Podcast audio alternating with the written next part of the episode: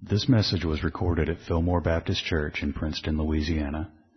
Our goal is to faithfully preach the Word of God for the salvation of sinners, the strengthening of believers, and the glory of God. Please visit our website at www.fillmorebaptist.org and listen for more information at the conclusion of this message. Yeah, Matthew 19, that's what we'll read from this morning. We'll start in verse 16 down through 22 is what we'll read. Yeah, I've just been trying to get over this sore throat stuff, so y'all bear with me. Hopefully it's not too bad. Would y'all stand?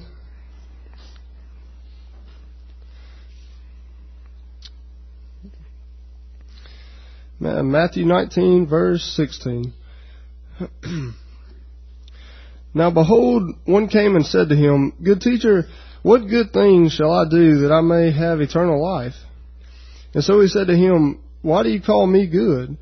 No one is good but one, and that is God. But if you want to enter into life, keep the commandments. And he said to him, Which ones? And Jesus said, You shall not murder, you shall not commit adultery, you shall not steal, you shall not bear false witness. Honor your father and your mother, and you shall love your neighbor as yourself. And the young man said to him, All these things I have kept from my youth. What do I still lack? And Jesus said to him, If you want to be perfect, go sell what you have and give to the poor, and you will have treasure in heaven, and come follow me. But when the young man heard that saying, he went away sorrowful, for he had great possessions. Let's pray. Heavenly Father, we do come again this morning looking to you and asking, Father, for your enablement. Lord, I ask that you enable me to receive from you the very word you would have delivered and to deliver it. Grant, I pray, accuracy and clarity. And Father, we pray, open all of our ears to hear what you're speaking. Lord, we're blessed to have your word. You've given us your word, revelation of yourself in written form. And Lord, may we hear it and treat it as such as it is, your word. Father, we pray that you make it effective in our hearts so that if there's a person in this room today who does not know you in truth, by the power of your Spirit, Lord, we pray. Take your word home to that heart or to those hearts so that they see their need for a Savior and cry out to you.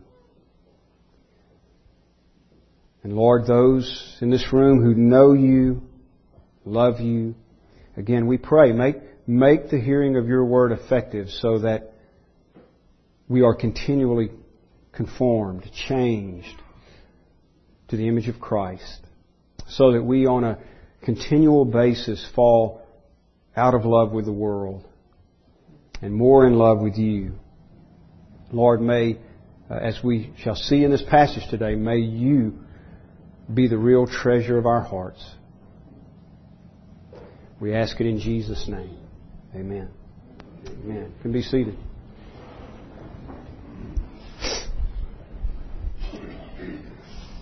I don't know about you, but I had a great New Year's, bringing in the new year. I slept right through it just fine. And I was happy with that. It may, I don't think there's a New Year's that goes by that I don't think about. This may seem like a small thing, and in one sense it is, but New Year's Eve used to be such a big part of my life. And it may sound funny, but I really rejoice in the fact that I can sleep through it. and It's just a whole different experience than it was 25 years ago. I thank the Lord for that. I did want to mention earlier that Miss Jo was not feeling well, so please remember her as well. You pray, her and Michael. There have been several people sick. We're going to look this morning at the Matthew's account here, and we may make some references to Luke and Mark there. If you want to know where the parallel passages are, they're found in Mark 10, 17 through 30, and Luke 18 through 30. Now, those other accounts of the same event that we're looking at here, Jesus dealing with the rich young ruler. We know that he's young because verse 20 in our text today tells us that the young man said to him. And Luke is actually the one that mentions that he is a ruler, probably meaning a ruler of the synagogue, which would have meant that he was a very religious man and highly esteemed. And so that, I think, even makes it a little more interesting that he's coming to Jesus asking what seems to me to be a very, very sincere question. I often hear it said, I have heard it said oftentimes, that everybody, in fact I've heard it said this way, everybody's searching for God. And so our job as Christians is point them in the right direction. That is to point them to Christ. Or as some have said, you know, everybody's searching for God, so our job is to introduce them to Him. Well, I do think it's true that everybody's searching. And that's where I would put my period. Everybody's searching. But I don't think everybody's searching for God. And I do think it's true that many people, like myself, this was my experience, was searching. I don't think, you know, particularly for God, but in that quest, God revealed Himself in what I call a grace invasion. He just invaded my life, and I'm thankful for that. You know, invasion, a lot of times, is not such a good thing. You think about a foreign army coming and invading our land. That's kind of a scary thought. But spiritually speaking, that's what happened. A foreign power, much greater than I, invaded my life. And it's been a glorious, glorious thing. Thankful to God for that. So everybody is searching.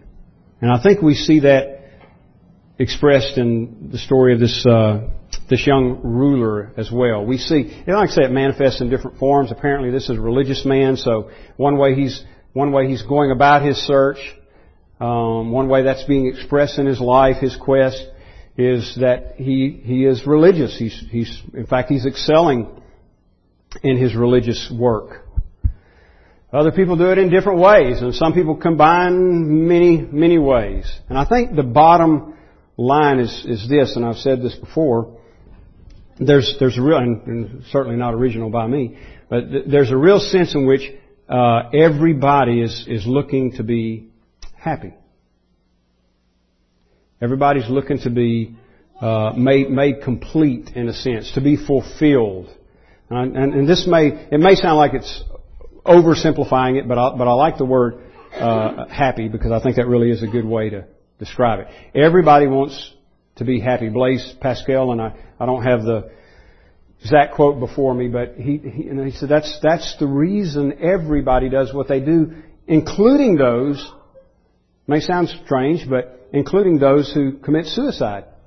They have the same motivation as those who give their lives to a occupation or to a relationship.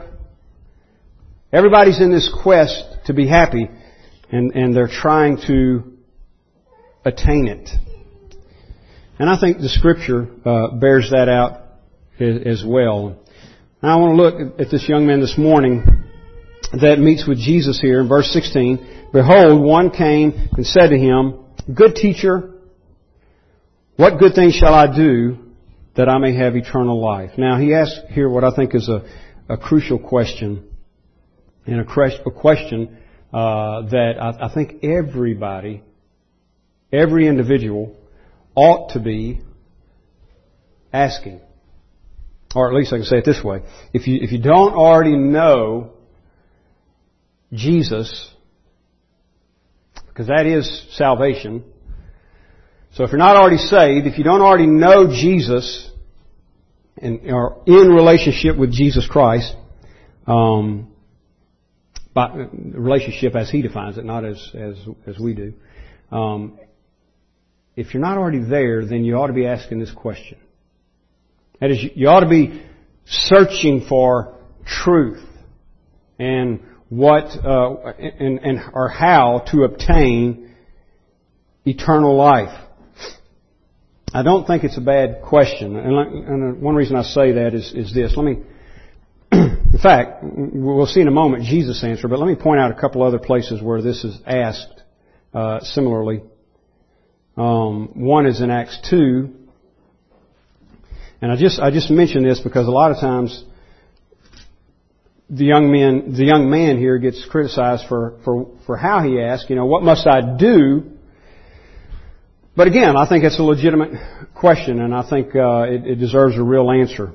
It probably is true that he's thinking in a works-oriented manner because he's involved in the religion of the Pharisees here.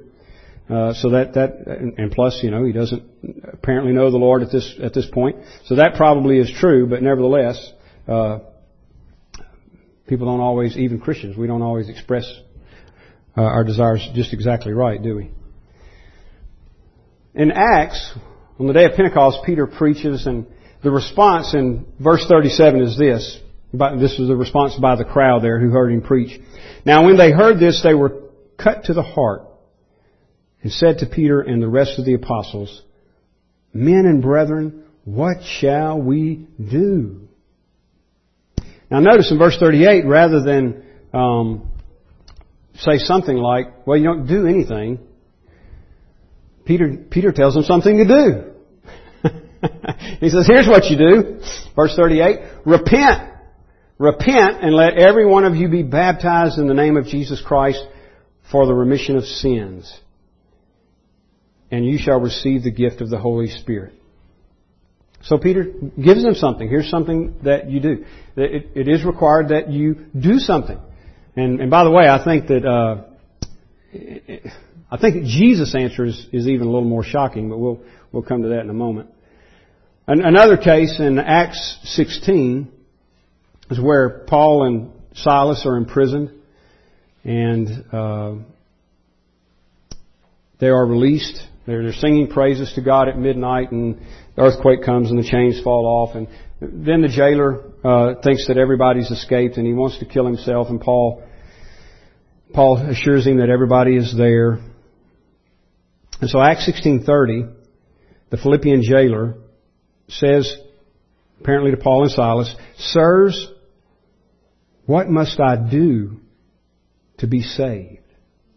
See, there's the same question again. What must I do to be saved? And again, Paul doesn't attack the question, or try to well, you don't do anything. He gives him something to do. So they said, again, the question is, what must I do to be saved? And Paul says, or they said, believe on the Lord Jesus Christ, and you will be saved, you and your household. Believe on the Lord Jesus Christ. Now, there's a lot that goes into both of those things. Peter's answer in Acts 2:38, Paul and Silas' answer here in Acts 16. I would say they don't really, in one sense, you could say they don't give us the full story, but they sum it up. Here's what you need to do: believe, repent, and believe. Believe the gospel. Believe on the Lord Jesus Christ. That is a must. In other words, trust the Lord. You must trust the Lord in order to be saved. Repent. That is, turn from sin, selfishness. Turn from living for self. That's going to be key in this section we're talking about today. Turn from a life, a totally self-absorbed life, and live unto Christ. Live for the glory of Christ. That's what you must do in order to be saved. Repent and believe the gospel. Now let's go back to Matthew 19. Look at this young man's question again. Verse 16. Good teacher, what good thing shall I do that I may have eternal life? In verse 17, here's Jesus' response. And his first response is certainly not what the man's expecting here. Why do you call me good? There is a textual variance here, and I mention that because if you're looking at something like the NIV or the NASB or the ESV, you're going to see some different wording there. It's going to say something like, why do you ask me concerning what is good? All right, and based on different Greek text. Now, I'm reading from the New King James. Why do you call me good? No one is good but one. Now, if you read Mark's account, Mark 10, read Luke's account, Luke 18, it's recorded virtually the same wording as what I just read here, and incidentally, no textual variance in those verses. Why do you call me good? No one is good but one. That is God. Now, why does Jesus go there? Why does he do that? Or why does he say, why do you ask me concerning what is good? Now, I think it implies that this young man has a misconception about what is good, and I think that is probably most obvious in the fact that he apparently doesn't really recognize who Jesus is. Now, it's commendable that he recognizes Jesus' authority, comes to him. I mean, he seems to be perfectly sincere here.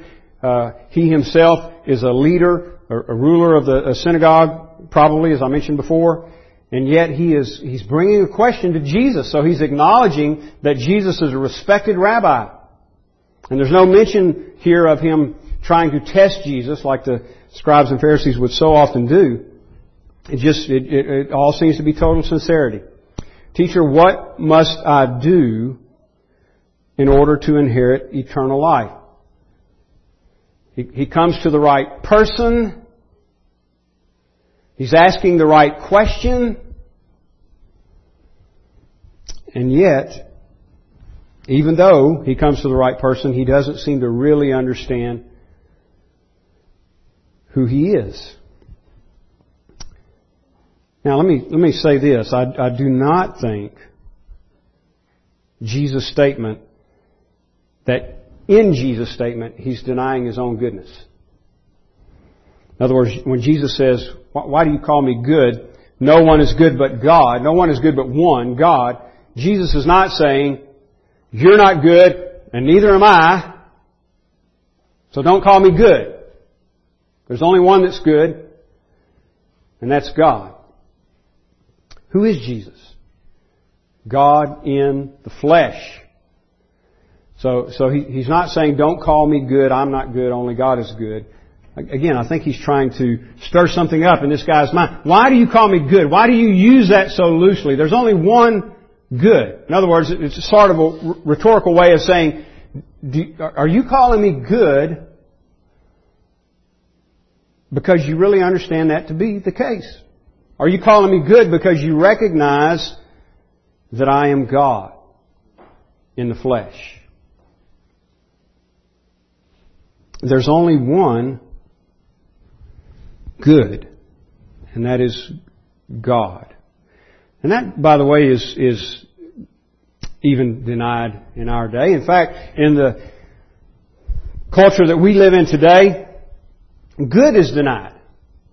That is, that there can be any absolute good. It's part of the product of what we've been taught today and what we're being taught today, what we're teaching our kids today in the public schools. This is all, you know, it's all a product. Everything you look around, everything you see, everybody you see, it's all the product of evolution. There is no God to tell us what is good or bad. If there's good or bad at all, it comes about by consensus. You know, we decide that there are certain things that we don't like, and so we call that bad. There are certain things we do like, so we call that good. And even that could be relative to the different country you're in, different company you're in, you know, who you hang with. But there's no absolute good. So it's worth noticing here that Jesus is talking about an absolute good. That's the way the Bible always speaks. There are absolutes. And what determines whether something is good or not good, I would say, is what God thinks about it. In other words, is it consistent with God's character and nature, or is it in some way anti-God? And what I'm saying is simply this: the ultimate standard of good is God Himself. Because, as Calvin said about Jesus, He is not only good, He is goodness. So, He defines it. He's the standard. He defines good. And I think all of that is built into what Jesus is saying here. Why do you call me good? No one is good but one. That is God. And that's also going to be pertinent to the rest of the discussion here.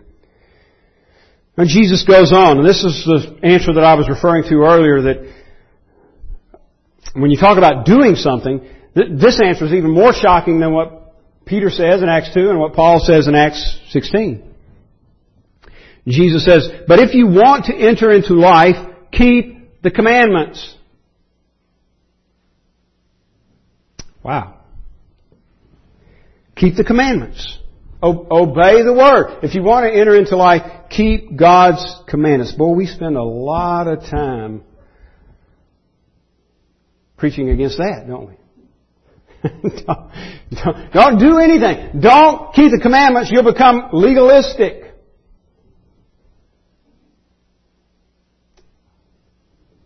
If you want to enter life, Jesus says, keep the commandments. Now, let me say this. I'm going to have to, just to make this statement, I'm going to have to jump ahead a little bit, but I'll, Lord willing, come back to this later. I divided this up into two parts. I wanted to cover 16 through 22 today. Come back, as I mentioned earlier, Brother Carl's going to bring the word tonight. I want to come back to this next Sunday morning in verse 23. But let me just point out this statement in verse 26. When the disciples asked, "Who can be saved?" Jesus responded this way in verse 26, "With men this is impossible, but with God all things are possible." Now what he's referring to there is his statement in verse 24 that it's hard for rich people to be saved. "I say to you, it's easier for a camel to go through the eye of a needle than for a rich man to enter the kingdom of God." By the way, in the Greek, that word camel means camel. And the word eye of the needle means eye of the needle. He's just using something as an illustration, something that is impossible, precisely to make the point that it is impossible for a rich person to be saved. And so they are astounded by that. And frankly, every one of us ought to be astounded that any of us are saved, because really the impossibility factor doesn't just come into play with rich people. It's impossible for anybody to be saved apart from God. So it's a divine work. God does it. Now, why am I bringing that in here? Because if you go back to Jesus' answers here, keep the commandments. He's giving this man an impossible standard. Impossible standard. Look at the commandments. In fact, the man asked, which ones? Verse 18. That's good, and it's like a lot of us say today. How many times you had somebody ask you, can I do thus and so and still go to heaven? It's like this guy wants to know, which ones do I need to keep? That way I can, I don't want to waste time doing all these other ones. Can I omit that and still make it? Which ones? And Jesus gives him 5 here of the 10, and then of the 10 commandments, what we call the 10 commandments, the 10 words. And then what Jesus himself calls the second greatest commandment, verse 19. Here they are. You shall not murder, you shall not commit adultery, you shall not steal, you shall not bear false witness. Honor your father and your mother. You shall love your neighbor as yourself. Now, just think about those briefly for a moment, and keeping them. Now, on the surface, I mean, if we just didn't go too deep, like Jesus does in the Sermon on the Mount, just on the surface, some of these are keepable, and we could do them and pat ourselves on the back. I mean, look, he says, you shall not murder. Here's one you've got to keep. You shall not murder. And I think most of us, could, I'm not sure about Miss Scott, but I mean, most of us could say we've never murdered anybody, right? Okay.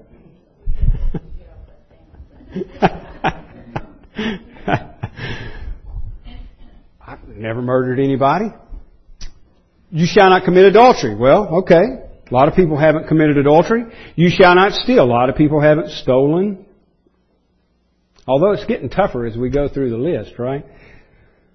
I mean, sometimes some people steal and they don't think of it as stealing.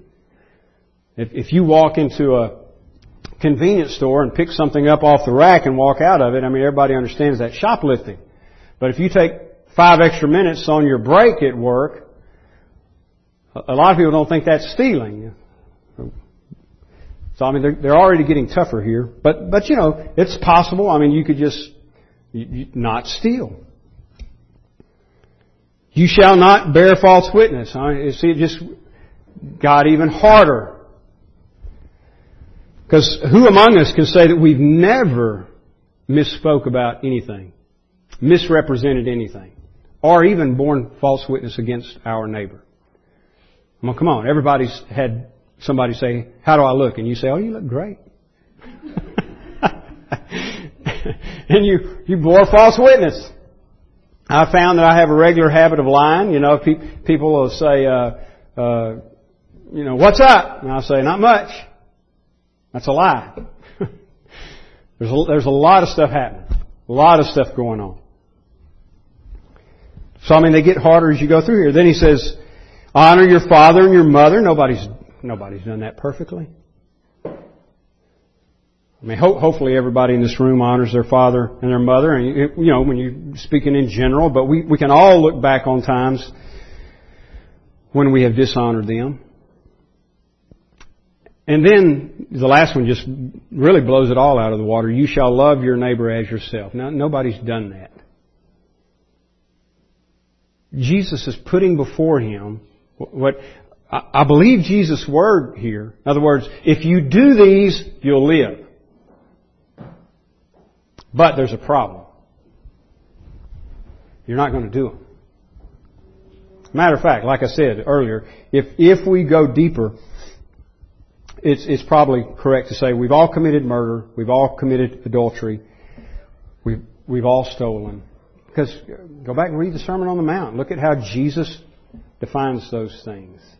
How he applies those commandments. So he gives him a real standard. I mean, he's not making it up, and he's not teasing or lying or anything like that. Hey, you want to live? You want an inner life? Keep the commandments. But the problem, again, is it's an impossible standard given our sin. Now, this is what I was alluding to earlier when I said the man has a false concept about what is good. Well, one reason I said that, I already pointed out, is because he's having a face-to-face conversation with Jesus, the only one who really is good, and he doesn't, even though he calls him good teacher, he's just using that, you know, it seems like to me in a, well, not in a serious enough way. He doesn't recognize the true goodness of Jesus. He sees him as a great teacher. He sees him as a religious authority, but not as God in the flesh. But secondly, he has a false concept about himself and his own goodness. That's right. If I say he doesn't really understand good and what is good, look at verse 20. After getting the list of the commandments, and by the way, it's interesting to me that those are, Jesus pulls those from the second table of the law. The five that he lists there, you shall not commit adultery, you shall not commit murder, you shall not steal, you shall not bear false witness, honor your father and your mother, have to do with horizontal relationships rather than vertical, our relationship with God. And that's kind of where you would expect him to go first. And then certainly the quote from Leviticus 19, which sums it up in verse 19, honor your father and your mother. You shall love your neighbor as yourself. Again, that's horizontal relationships. And the man says this in verse 20, all these things I have kept from my youth. What do I still lack? Now, it's probably true that in one sense what he's saying is correct. Now, Paul said about himself that concerning the righteousness which is of the law, I'm blameless.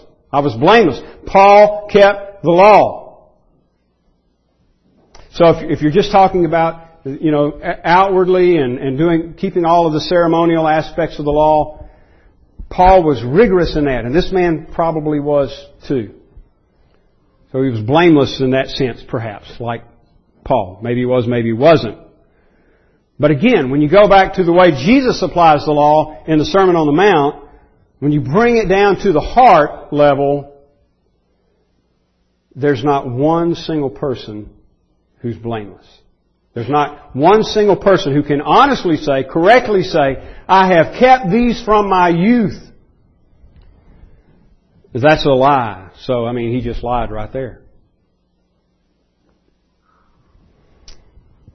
But he sees himself, obviously, as being essentially good. Now, I don't know if I have the words to express this, but I don't think I could overemphasize what a problem that is. I'm going to be real honest with you. I'm not real concerned like a lot of people are in the world of psychology today. I'm not real concerned about this problem with low self-esteem. Because I'm not saying it's not a problem at all. I mean, I know you can beat somebody up emotionally and do damage. But bottom line, there's a far bigger problem out there with people thinking too much of themselves than too little of themselves. In fact, that's one reason people get depressed and have what we call a low self-esteem, because they think they deserve better.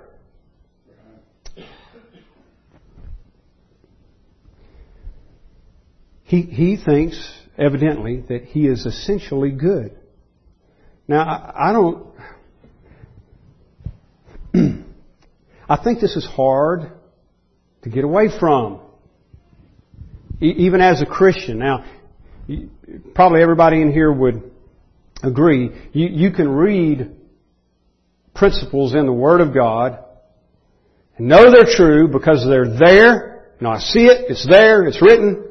And because you trust God's Word, you say, this is God's Word. I know God doesn't lie, so I know it's true. But then, you know, it's like you have that on an intellectual level. But then really feeling the weight of it and the truth of it and the impact of it down deep, at the core of your being, that's a different story. So that's the way I think it is when we talk about the doctrine of depravity. Say, man is deprived. We read in Jeremiah, the heart of man is deceitful and wicked above all things. And of course we say amen because there it is. We read it, we see it. And we don't want to go against God's Word. But is that truth so real to us and true to us that it impacts how we think and how we live? Or do I still kind of go about like this man thinking, well, I'm not so bad, really. Now, I look back, my own testimony before I was saved. And, I did a lot of stupid things, a lot of things I'm ashamed of and this and that. But I tell you this, in all honesty, and this would be true of probably most of us in here, maybe not of some, but I think if you had known me then,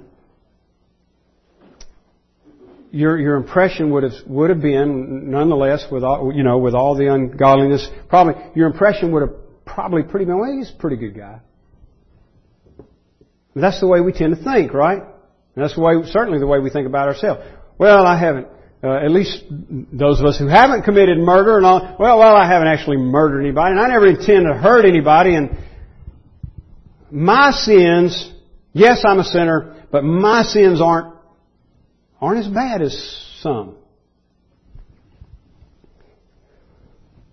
Okay, on one level, that's true, maybe. I would say murder is a worse thing than maybe bearing false witness. But on the other hand, both of these things make you a violator of the law. Both of those things set you at enmity with God. Both of those things have eternal consequences.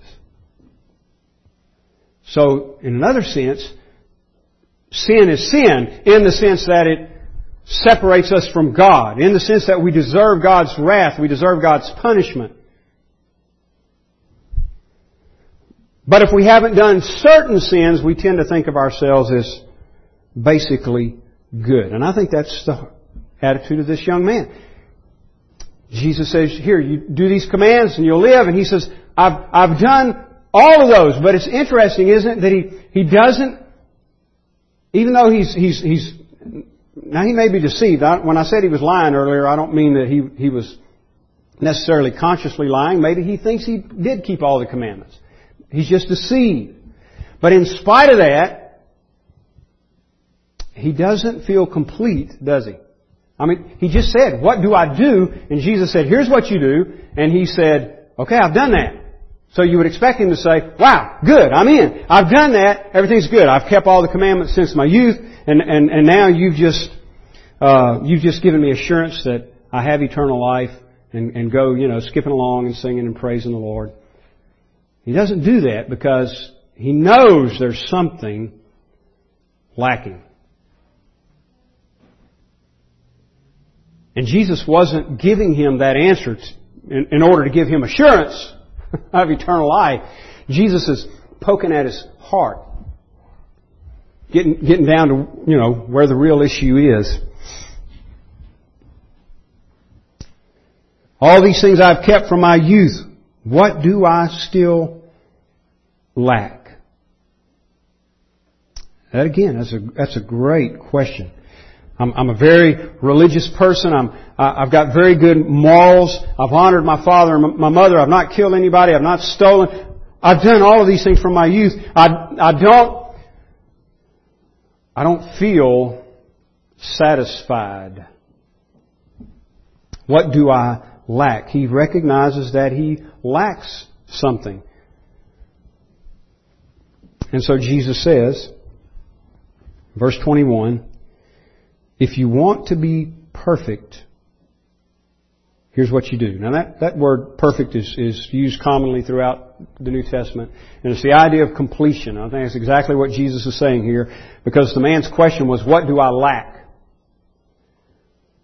I want to obtain eternal life. Something's missing. What do I need to fill in the blank, to fill in the hole, to make me complete? And that's what Jesus is saying. If you want to be complete, then here's what you do. Now this may even be more shocking than his first answer. Keep the commandments. Jesus says in verse 21, if you want to be complete, go sell what you have and give to the poor, and you will have treasure in heaven. Come and follow me. Now, I want to be crystal clear here, because it's so easy often to be misunderstood.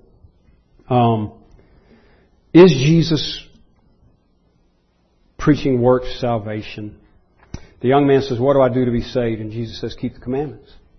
Well, I've done that. What do I still lack? Well, if you want to be complete, then you sell everything you have, give to the poor, come follow me, and you're good to go. I think everything Jesus is saying is true. Is he preaching a works salvation? I don't think so at all. I think what Jesus is doing here is exposing this man's real problem. I think Jesus may have said different things with a different individual. He knows this man's specific problem, and that's what he hones in on. And it in one sense, it's the same problem we all have. It manifests in a different way, but it's a problem we all share, and that is not loving Christ supremely. He has to be supreme in our lives. That's what Jesus is hitting at here. You want to be complete? Here's the deal. Something else has your heart. That's strange, isn't it? Because this man has a desire for eternal life. And more to eternal life. When Scripture speaks of eternal life, it's not just talking about existing forever. Everybody's going to do that. Even people in hell are going to exist forever. When Jesus talks about eternal life, He's talking about being in right relationship with Him. And it doesn't start when you die. It starts when you enter into right relationship with Him. When a person is born again, you are now partaker of eternal life. In fact, let me read you real quick a definition that I thought was really good. I ran across this week. I really liked the way it was worded.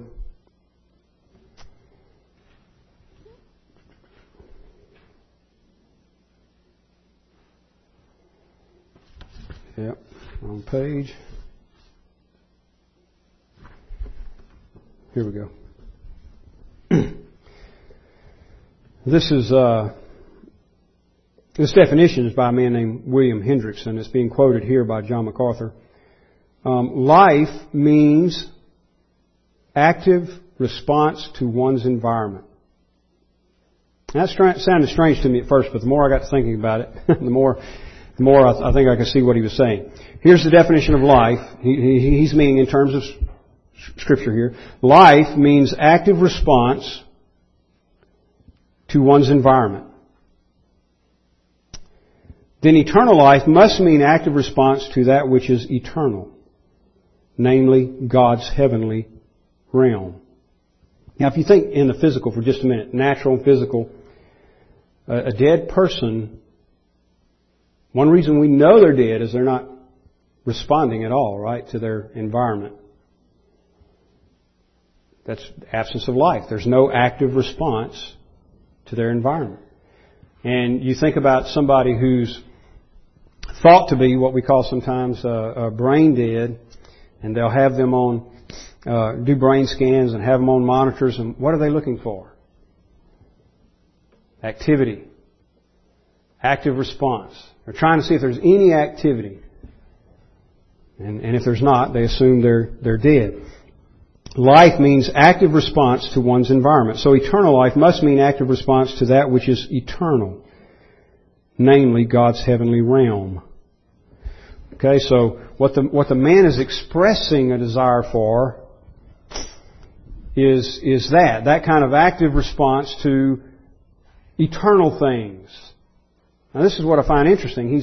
He's expressing that desire. I want, he's expressing a desire for that which is most desirable.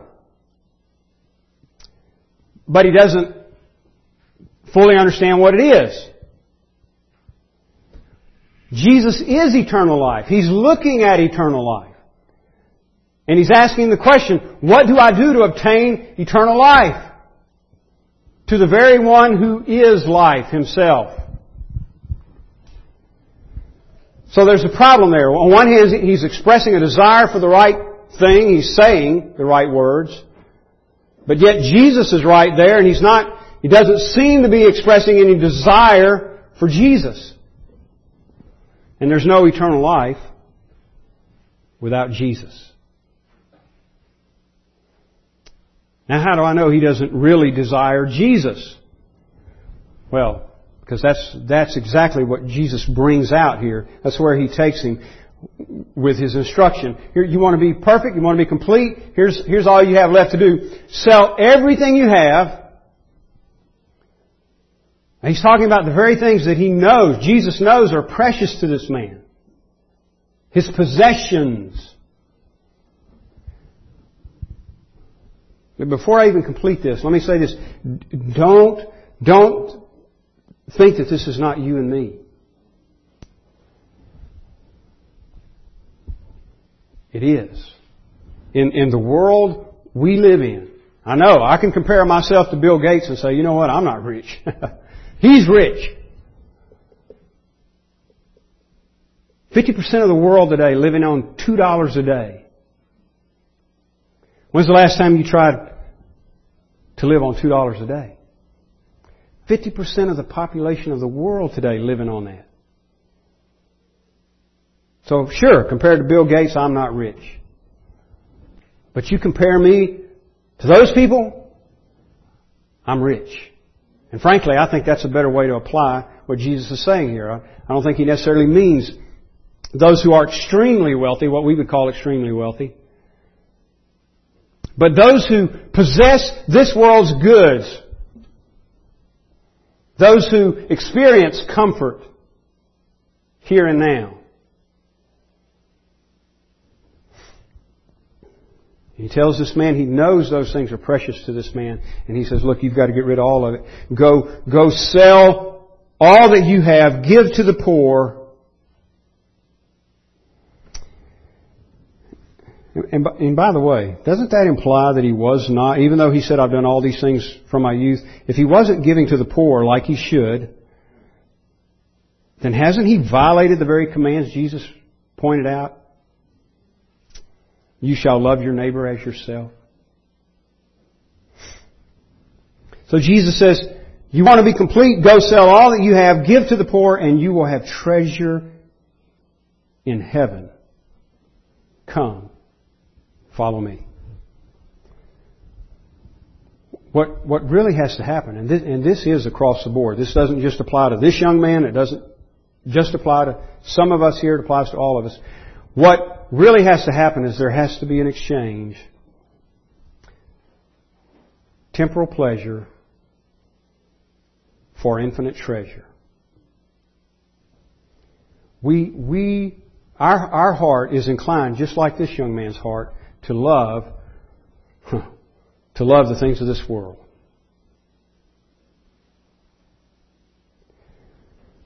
To love possessions, to love worldly comfort.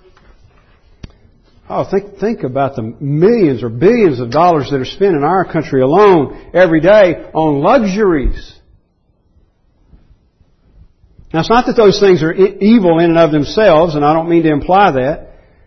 But I'm just saying that oftentimes it's a gauge, right, that reveals where our heart is. In other words, why do we put so much money into those things? It provides a gauge for us. Do I spend as much on possessions and comforts as much or more than I do on, let's say, getting the gospel out or missions or something like that? Do I spend more money on making sure that the poor are fed or more money on things, accumulating things?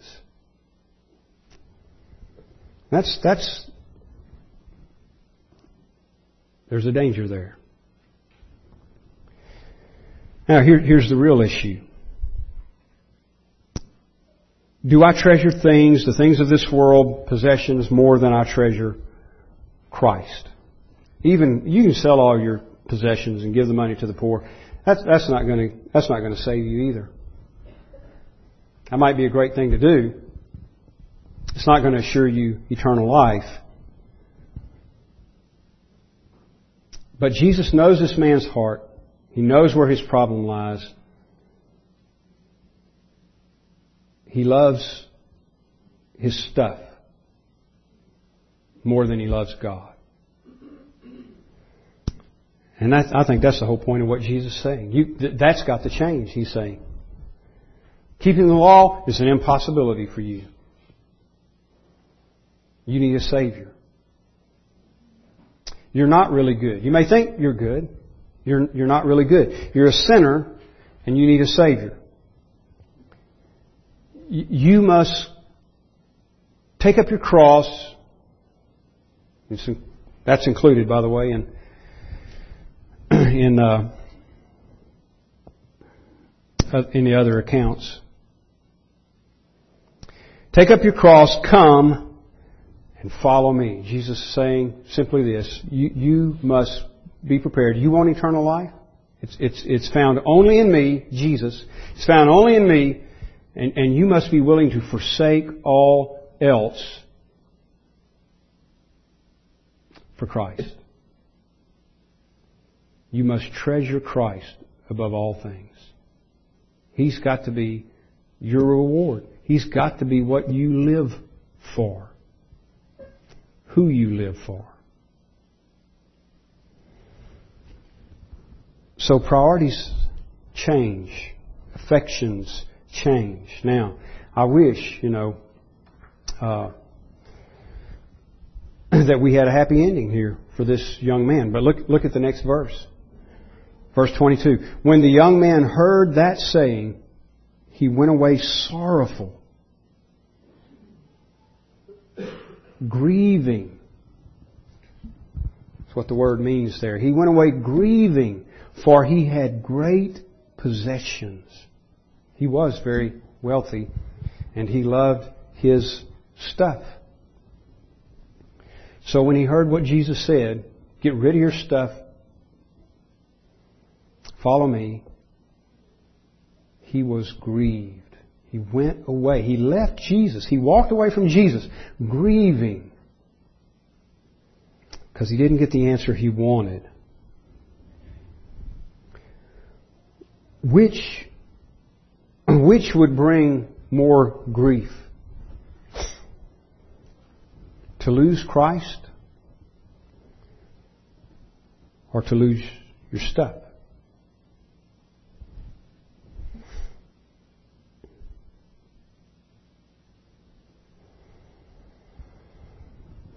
Which is really your treasure, my treasure?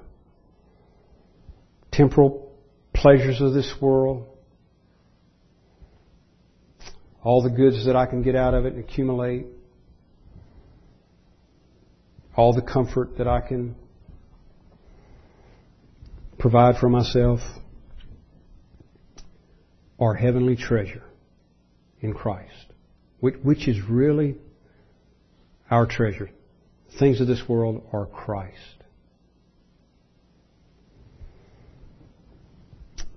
Would you stand, please?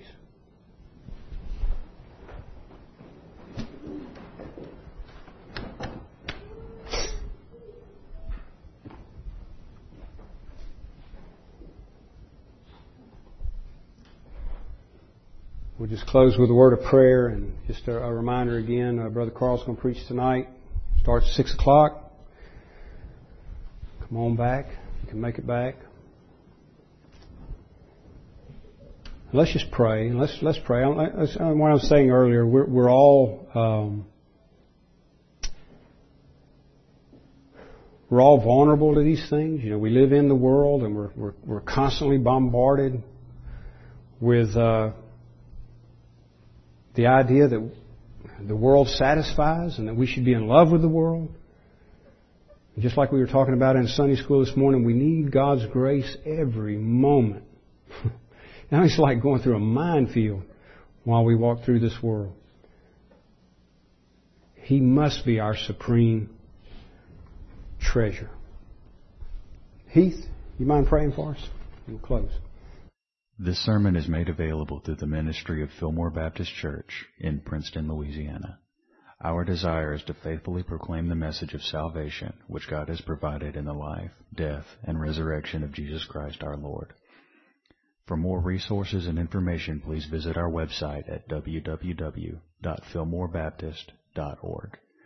You may use the links there to contact us or write us at Fillmore Baptist Church, 6304 Highway 80, Princeton, Louisiana, 71067.